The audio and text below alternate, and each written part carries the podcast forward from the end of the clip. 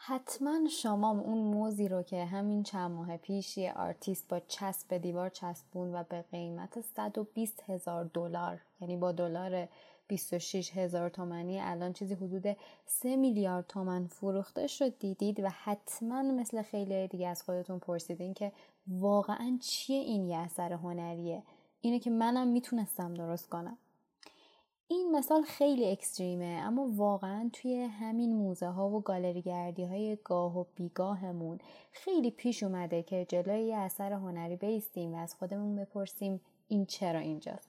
چه چیزی در مورد این تابلو یا مجسمه یا حتی اثر معماری هست که من نمیفهممش و همه ازش تعریف می‌کنن؟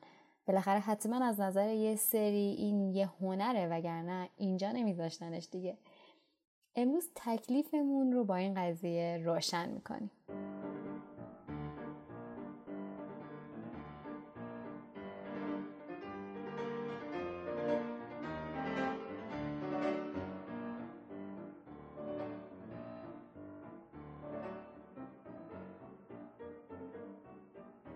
من و شما اولین آدم هایی نیستیم که این سوال به ذهنمون رسیده. تقریبا به اندازه تاریخ اندیشه فکر کردن به این سوال که هنر چیه قدمت داره. امروز قرار کتابی رو دقیقا با همین عنوان با هم مرور کنیم. هنر چیست؟ عنوان کتابی از میشل هاوسکلر فیلسوف آلمانی.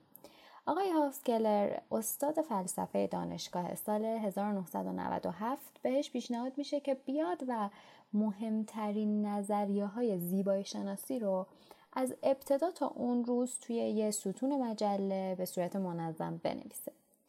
نتیجهش بعد از یه سال میشه 16 تا مقاله که از افلاتون تا دانتو تعریف 16 تا فیلسوف و متفکر رو از زیبایی شناسی و هنر به صورت خلاصه توضیح میده. این کتابی که امروز می‌خوایم با هم دیگه بخونیم مجموعه همین 16 تا مقاله است. و به نظرم خوندنش نقطه شروع خیلی خوبیه برای وارد شدن به بحث زیبایی شناسی. یعنی دیگه از این موجزتر و چکیده تر کسی نمی‌تونست مسئله زیبایی شناسی رو از نگاه متفکرای مطرح تاریخ برامون کنار هم بذاره. از این بابت کتاب ارزشمندیه. اما قطعا موجز بودنش باعث شده خیلی وارد عمق مفاهیم نشه. و اگه جایی وسط های کتاب احساس کنید موضعتون به موضع یکی از این متفکران نزدیکه اون وقت خودتون باید برید سراغ کتابایی که مختص اون آدمه. در واقع این کتاب یه ویترینه اما از این بابت خوندنش بهتون کمک می‌کنه که یهو بدون هیچ پیش زمینه ای نرید سراغ هگل و 200 صفحه نصر سخت و به زور بخونید بدون اینکه بدونید این اندیشه ها از کجا میاد و پشتوانش چیه. این کتاب خودش خلاصه است. منم سعی می‌کنم ساده تر و خلاصه ترش کنم. بنابراین قطعا یه سری مفاهیم این وسط از دست میره. اما برای شروع چاره ای نیست. در واقع امروز می‌خوایم خلاصه خلاصه تعاریف زیبایی شناسی و هنر رو در طول تاریخ با هم مرور کنیم. این رو هم بگم که من تا حد امکان سعی می‌کنم اینجا نظر شخصی خودم رو وارد نکنم و فقط روایت کنم اون چیزی رو که می‌خونم. اگر جایی نظر خودم بخوام مطرح کنم حتما اون رو توی پرانتز باهاتون در میون می‌ذارم.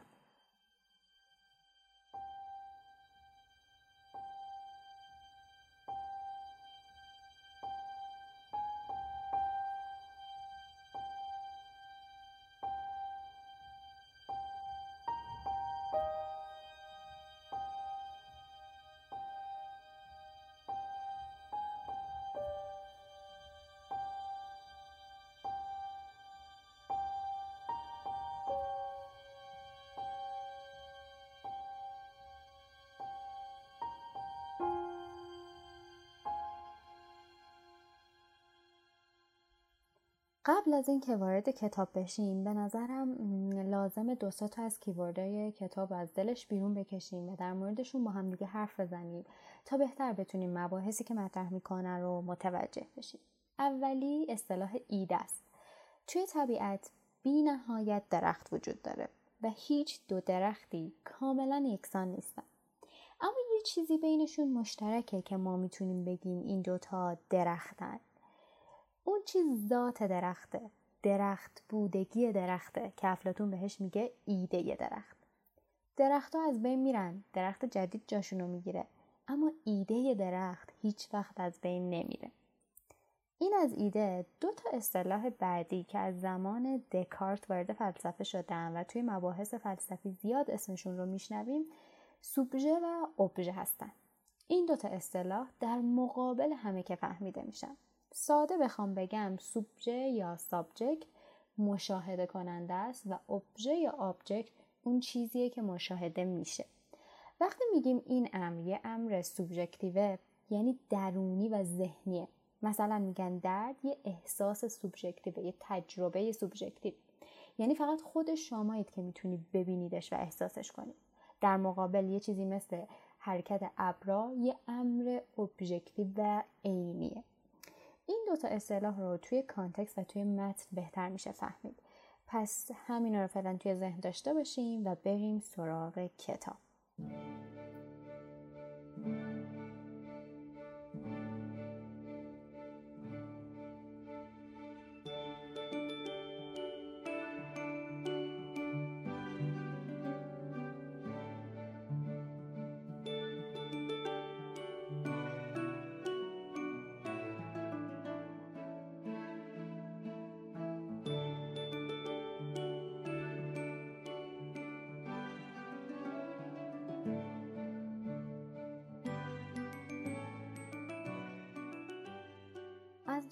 باستان شروع کنیم. به نظرتون 400 سال قبل از میلاد مسیح به چه چیزی می‌گفتن هنر؟ افلاتون معیار هنر بودن یه چیز رو فاصله اون چیز از حقیقت می‌دونه. اما حقیقت چیه؟ به نظر افلاتون حقیقی ترین چیزی که در جهان وجود داره ایده هان. افلاتون ایده رو باشنده اصیل می‌دونه. تنها چیزی که به معنای دقیق کلمه واقعی و حقیقیه. ایده درخت حقیقتیه که تغییر نمی‌کنه. در صورتی که درخت توی کوچه شما یه پدیداره و پدیدار مدام در حال تغییر. اینو داشته باشید حالا بر اساس همین تعریف افلاتون هنرمندا رو به دو دسته تقسیم می‌کنه. دسته اول کسایی مثل نجارا و بنهان که مستقیما یه ایده رو خلق می‌کنن. دسته دوم نقاشا، پیکرتراشا و شاعران. به نظر افلاتون کار این دسته میمسیسه یعنی بازنمایی و تقلید کار دسته اول.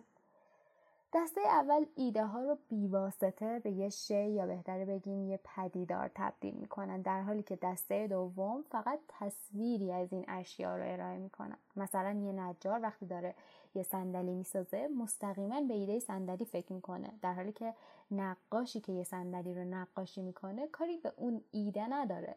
بلکه داره به کار نجار نگاه می‌کنه. پس کار نقاش یه ارائه درجه دوه یه جورایی تصویر تصویره.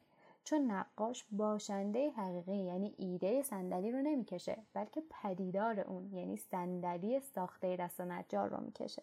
پس نقاش از حقیقت بیشتر فاصله داره. اما در مورد زیبایی. به نظر افلاتون زیبایی می‌تونه و باید تصویری از زیبایی والاتر باشه. همون زیبایی که در جهان ایده هاست چون زیباتر از زیبایی جسم زیبایی روحه و زیباتر از همه اینا شناخت فضیلت های انسانی مثل عدالته به نظر افلاتون امر زیبا امر حقیقی و امر خیر در نهایت یکی هم. اما رابطه هنر و زیبایی از نظر افلاتون چیه؟ اون میگه درسته که زیبایی می‌تونه شوق به امر والا و عشق به حقیقت رو توی آدما به وجود بیاره. اما می‌تونم اینطوری نباشه و باعث بشه خیلی از آدما با دیدن این زیبایی رضایتشون تمرین بشه و آرزومندی رو در اونها از بین ببره. اینکه زیبایی چطور اثر می‌کنه بستگی داره روی چه کسی قرار اثر کنه. یه تن زیبا می‌تونه توی یه آدم احساس شرمگینی به وجود بیاره و اون رو به تعمل نظری واداره. و توی یه آدم دیگه یه اتش افسار گستیخته رو دامن بزنه. و افلاتون معتقده اگه هنر قرار حقانیتی داشته باشه باید خودش رو در خدمت امر خیر قرار بده. و این جمله از کتاب که خود من شدیدا عاشقشم و بخشی از شعار وادی شده اینه که برای انسان در نهایت تنها یک هنر وجود دارد که واقعا به آن نیاز دارد و آن هنر درست است. پس هر آنچه در آموختن این هنر سهمی ندارد زائد و حتی فاسد است.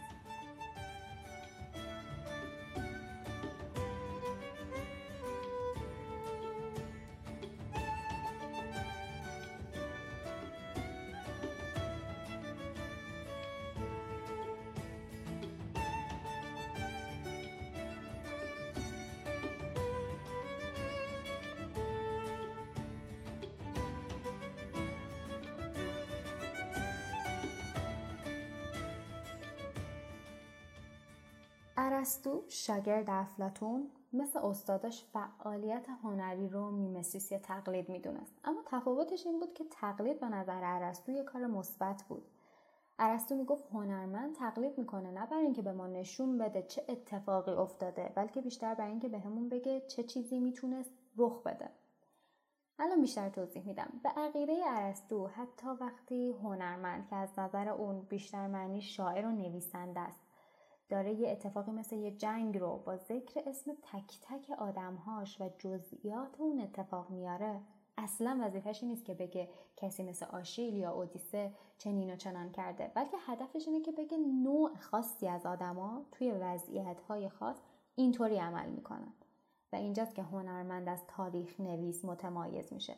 تاریخ نویس توجهش دقیقا به همون امریه که اتفاق افتاده. در حالی که هنرمند از یه امر کلی حرف می‌زنه که حالا اینم مثالشه. به عبارتی توجه هنرمند به امر نوعی یا تیپیکه. یعنی از دل پدیدارا اون نمونه ای رو بیرون می‌کشه که بارها تکرار شده. امر اساسی رو از بین کلی امر فرعی و حاشیه‌ای می‌کشه بیرون و به ما نشون میده.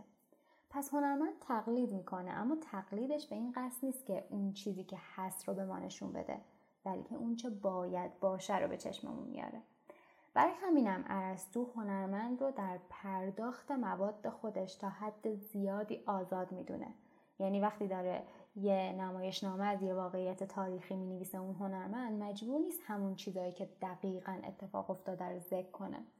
شاعر می‌تونه در راستای منظور خودش رخدادها رو یه طور دیگه بیان کنه. نقاش هم می‌تونه اشیا رو طوری نقاشی کنه که واقعا نیستن تا جایی که در راستای اهدافش باشه. یه پرانتز باز کنم. با این تعریف اگه ارسطو شعر شاعرای ایرانی به خصوص نظامی و مولانا رو میخون قطعا اونا رو هنرمندترین می‌دونست. این دو نفر استاد اینن که شخصیت ها و اتفاقات رو از دل تاریخ بکشن بیرون و با مصالحی که این روایت ها در اختیارشون قرار میدن چنان اثر هنری خلق کنن که تا قرنها نمود اون چیزی باشن که باید باشه. چه مصنوی زیاد اتفاق میافته که روایت ها با تاریخ مطابقت ندارن و طبق این تعریف می‌بینیم که این کار نه یه دروغ که اساسا همه اون چیزیه که هنرمند رو از تاریخ نویس متمایز می‌کنه. نظامی هم که اصلا خودش ابتدای فکر میگه که قبل از نگارش این اثرش تمام اون چه از تاریخ در اختیارش بوده رو خونده و در نهایت مثل یک گوهرشناس اونایی رو که به قول ارسطو امر اساسی بوده انتخاب کرده و در خدمت خلق شاهکارش گرفته. هرچه تاریخ شهریاران بود در یکی نامه اختیاران بود. مانده زان لعل ریزه لختی گرد هر کسی زان قرازه چیزی کرد. من از آن خورده چون گوهر سنجی بر تراشیدم این چنین گنج. پرانتز رو ببندیم. طبق باور ارسطو تقلید کردن به اندازه عقل جزئی از ذات انسانه. هیچ حیوانی مثل انسان توانایی اینو نداره که توی چنین ابعادی نمایش بازی کنه. این ذات انسانه که از بد و تولد اون رو به تقلید وامی داره و اصلا انسان اولین شناخت های خودش رو با تقلید به دست میاره. و از اونجایی که شناخت امر مطلوبیه برای انسان و انسان از شناختن خوشحال میشه دیگه نیازی برای اثبات سودمندی هنر نمیمونه. کافیه بگیم هنر تولید شادی می‌کنه و از این طریق در خوشبختی آدمی نقش داره.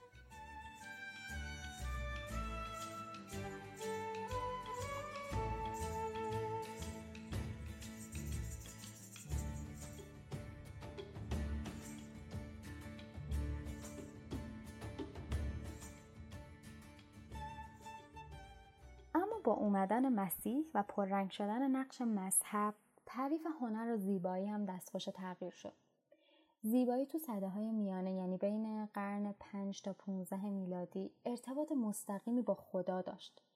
باور بر این بود که تمام زیبایی های این جهان فقط تابشی از زیبایی خداست و فقط این زیبایی که حقیقی و کامله. البته که خدا دیدنی نبود ولی یه چیز دیدنی وجود داشت که شبیه ذات خدا باشه. اونم نور بود. هر چیزی که صفت نور رو داشت توی اون دوران زیبا به حساب می اومد. هر چیز روشن و رنگی و نورانی، رنگای روشن، شیشه، چیزای این مدلی همه زیبا بودن. نمود این زیبایی رو هم می‌شد به بهترین حالتش توی کلیسه ها دید دیگه. خلاصه زیبایی مرئی باید خبر از زیبایی خدا می‌داد. خدایی که پدید آورنده زیباییه و وظیفه نشون دادن این زیبایی با چی بود؟ با هنر. خب خدا که دیدنی نبود. هنر چطور باید اون رو نمایش می‌داد؟ با تقلید. هنر باید می‌تونست تا واقعیت دیدنی رو تقلید کنه ولی در عین حال هم بگه که موضوع حقیقی یه چیز دیگه است و ما با تقلید داریم سعی می‌کنیم اون رو به شما یادآوری کنیم برای همینم توی اون دوران فرمای نمایشی کنایی و نماد و تمثیل خیلی پرکاربرد بودن مثلا وقتی یک کلیسا می ساختن باید اون رو اونقدر این می ساختن تا یادآور جلال و جبروت خدا باشه. نور و شیشه و رنگم که دیگه تکلیفشون مشخص. اما توی همون دورانم روحانیونی بودن که می‌گفتن این زیبایی بیش از حد عظیمه و اونقدر جذابه که جهان مادی رو به چشم آدما جذاب میاره و دیگه اصلا آدما به خدا فکر هم نمی‌کنن. خلاصه که هرچی بود توی این دوران بحث بر سر دور کردن یا نزدیک کردن آدما به خدا بود.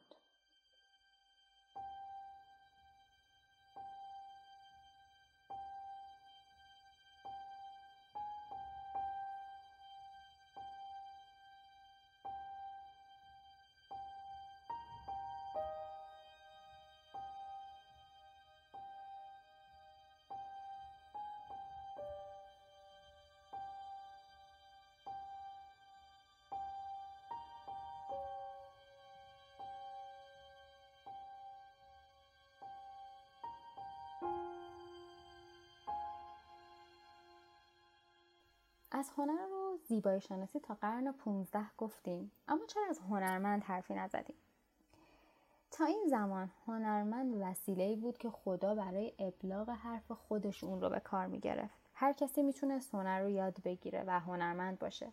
حرفی از استعداد فردی نبود، اصلا فرد مطرح نبود. تا اینکه قرن 15 میلادی هنر توی ایتالیا موفق میشه خودش رو از قید دین آزاد کنه حالا هنرمندا می‌تونستن هر چیزی رو اونطوری که واقعا بود به تصویر بکشن و نیازی نبود اون چیز نشونه یه چیز دیگه ای باشه. هنرمندایی مثل آلبرتی و داوینچی اسمشون مطرح میشه و این آدما باور داشتن اون چیزی که ما می‌بینیم روی و ظاهر جهان نیست خود واقعیته. می‌بینید بازم زیبایی در رابطه با واقعیت تعریف میشه اما این تعریف واقعیتی که مدام داره عوض میشه. به نظر هنرمندای رونسانس چیزی رو زیبا درک کردن یعنی شناختن قوانین ساختاری مشهود توی اون چیز. و شناختن توی اون زمان مبتنی بر تجربه بود. به نظر اونا وقتی یه نقاش می‌خواد پیکر انسان رو بکشه باید تمام قوانین این موجود رو بشناسه. یعنی باید کاربرد شناسی بدونه. به قول داوینچی اگه این شناخت نباشه اون وقت چیزی که نقاش کشیده به یک کیسه فندق بیشتر شبیه تا بدن انسان. نشون دادن پدیده ها اونطوری که واقعا هستن و واقعا توسط انسان درک میشن اونقدر مهم بود که علم پرسپکتیو توی همین دوران مطرح میشه. قبل از اون به خصوص توی قرون وسطا ظاهر اشیا اونقدر مهم نبود. اینکه یه چیزی تو تصویر بزرگ یا کوچیک دیده می‌شد ربطی به دوری و نزدیکیش نداشت بلکه یه معنای دینی و متافیزیکی داشت. اما حالا قضیه فرق کرده بود. هیچ اشاره‌ای در کار نبود. هنرمندای این دوران هم می‌خواستن از طبیعت تقلید کنن اما از نظر اونا تقلید کردن با کپی کردن متفاوت بود. فرقش چی بود؟ خیلی ظریف و مهمه این نکته. اونا می‌گفتن وقتی برای ساختن یه امارت می‌خوای از طبیعت تقلید کنی اون امارت رو شبیه یه جسم طبیعی نمی‌سازی. اون که میشه کپی نه ما میایم قوانین طبیعت رو از دلش استخراج می‌کنیم مثل قانون ایستایی و سعی می‌کنیم همون توازن و تناسبی که توی طبیعت وجود داره رو وارد ساختمون می‌کنیم. باز یه پرانتز باز کنم. همین تعریف می‌تونه امروز هم مرز تقلید و کپی رو خیلی خوب مشخص کنه. موضوع تقلید می‌تونه طبیعت باشه یا اثر یه هنرمند یا معمار دیگه.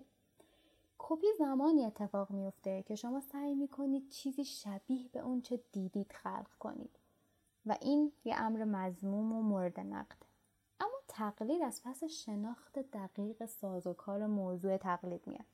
یعنی شما می‌تونید از یه اثر معماری ساخته شده تقلید کنید با این شرط که قوانین اون رو به درستی بشناسید و اون قوانین رو توی اثر خودتون پیاده کنید. کما اینکه ممکنه در عمل نتیجه کارتون هیچ شباهت ظاهری هم با کار قبلی نداشته باشه. این اون تقلیدیه که نه تنها بار منفی نداره بلکه می‌تونه همونطور که قبلتر گفتیم باعث شناخت و رشد هم بشه. پرانتز رو ببندم. طبق این تعریفی که کردیم هنرمند چیزی رو که از قبل وجود داره تکرار نمی‌کنه. روند آفرینشگری رو توی سطح عالیتر ادامه میده. حالا هنرمند جهان رو دوباره خلق می‌کنه و به خدایی بین انسانها تبدیل میشه. نه خدایی که سرافرازیش باعث تنزل بقیه آدم ها بشه بلکه خدایی که بشریت رو به همراه خودش ارتقا میده.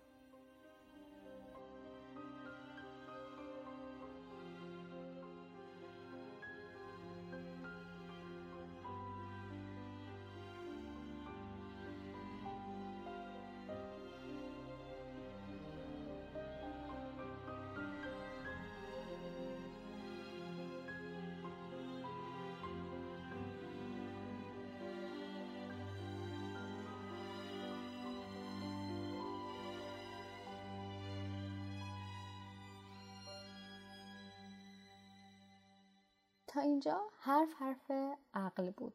زیبا به امر عقلی گفته می‌شد و برای تولید زیبایی فقط کافی بود از یه سری قواعد مشخص پیروی می‌شد. تا اینکه قرن 18 دوبا کتابی می نویسه با عنوان تأملات انتقادی در باب شعر و نقاشی و اونجا حرف از زیبایی شناسی احساسی می‌زنه. به نظر دوبا زیبایی یه چیز رفتی به قاعده مند بودنش نداره. فقط چیزی زیباست که زیبا هم حس بشه. دیوید هیوم هم از این حرف دوبا نتیجه می‌گیره که احساس زیبایی در نهایت چیزی نیست جز احساس لذت و حز شخصی موقع دیدن یه شی. بنابراین اون امر زیبا رو با امر خوشایند که خصلتی سوبژکتیو داره یکسان می‌دونه. می‌بینید کم کم پای مخاطب هم داره باز میشه به ماجرا.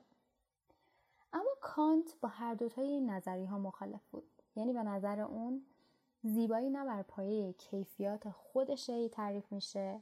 یعنی بود عقلیش نه احساسی که در مخاطب ایجاد می‌کنه. یعنی بحث امر خوشایند. به نظر کانت خوب با خوشایند فرق داره و نباید این دوتا رو با هم اشتباه گرفت.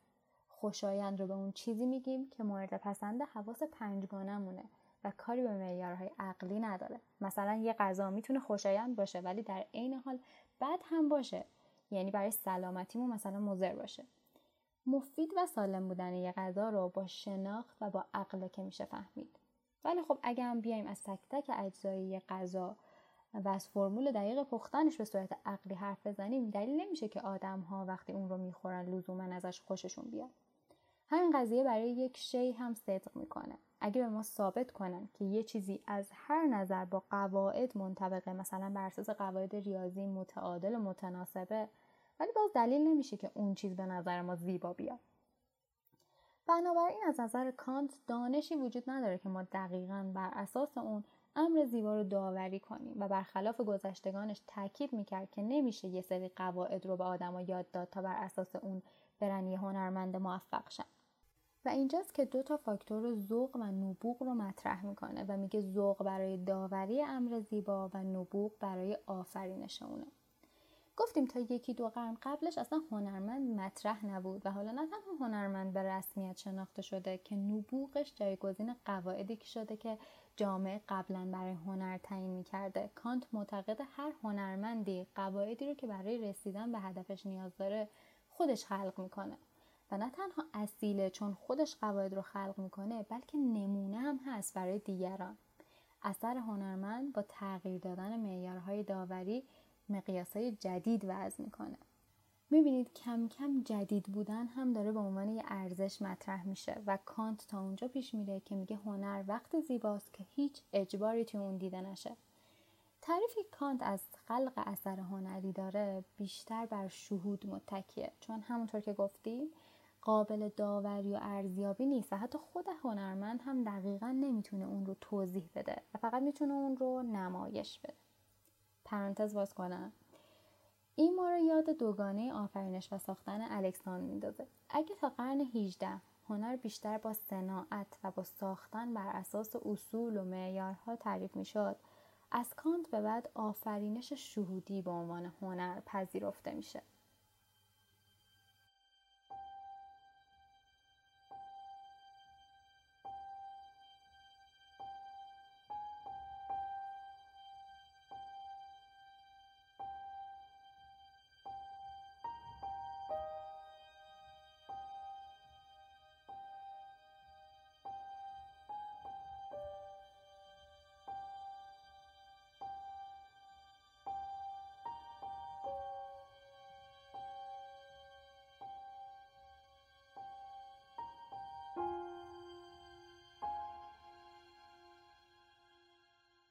فکر می‌کنم برای شروع همین چند تا نظریه به اندازه کافی به چالش کشیده باشدمون. و امیدوارم باعث شده باشه این سوال برامون پیش بیاد که تعریف ما تک تک ما از زیبایی شناسی و هنر چیه؟ توی قسمت بعد کم کم وارد قرن 19 میشیم و می‌بینیم چطور این تعریف ها جنس متفاوتی به خودشون می‌گیرن تا جایی که هنر از واسطه بیان امر الهی تبدیل میشه به یک موز چسبونده شده روی دیوار. اپیزود یازدهم وادی با تاخیر به گوشتون می‌رسه. اما من عنوان فرعی و شخصی این اپیزود رو می‌ذارم تاباوری. وادی با وجود همه مشکلات و کمبودها دووم میاره و رسالت خودش رو انجام میده. اگر می‌خواید به تداوم وادی کمک کنید فقط کافیه صدای اون رو به گوش گروه بزرگتری برسونید. راهش هم اینه که اپیزود مورد علاقتون رو برای دوستاتون بفرستید یا از طریق صفحه شخصیتون لینک اون اپیزود رو به اشتراک بذارید و از همه دعوت کنید به وادی بیان. ما با هم قوی تریم منتظر اپیزود بعدی باشید.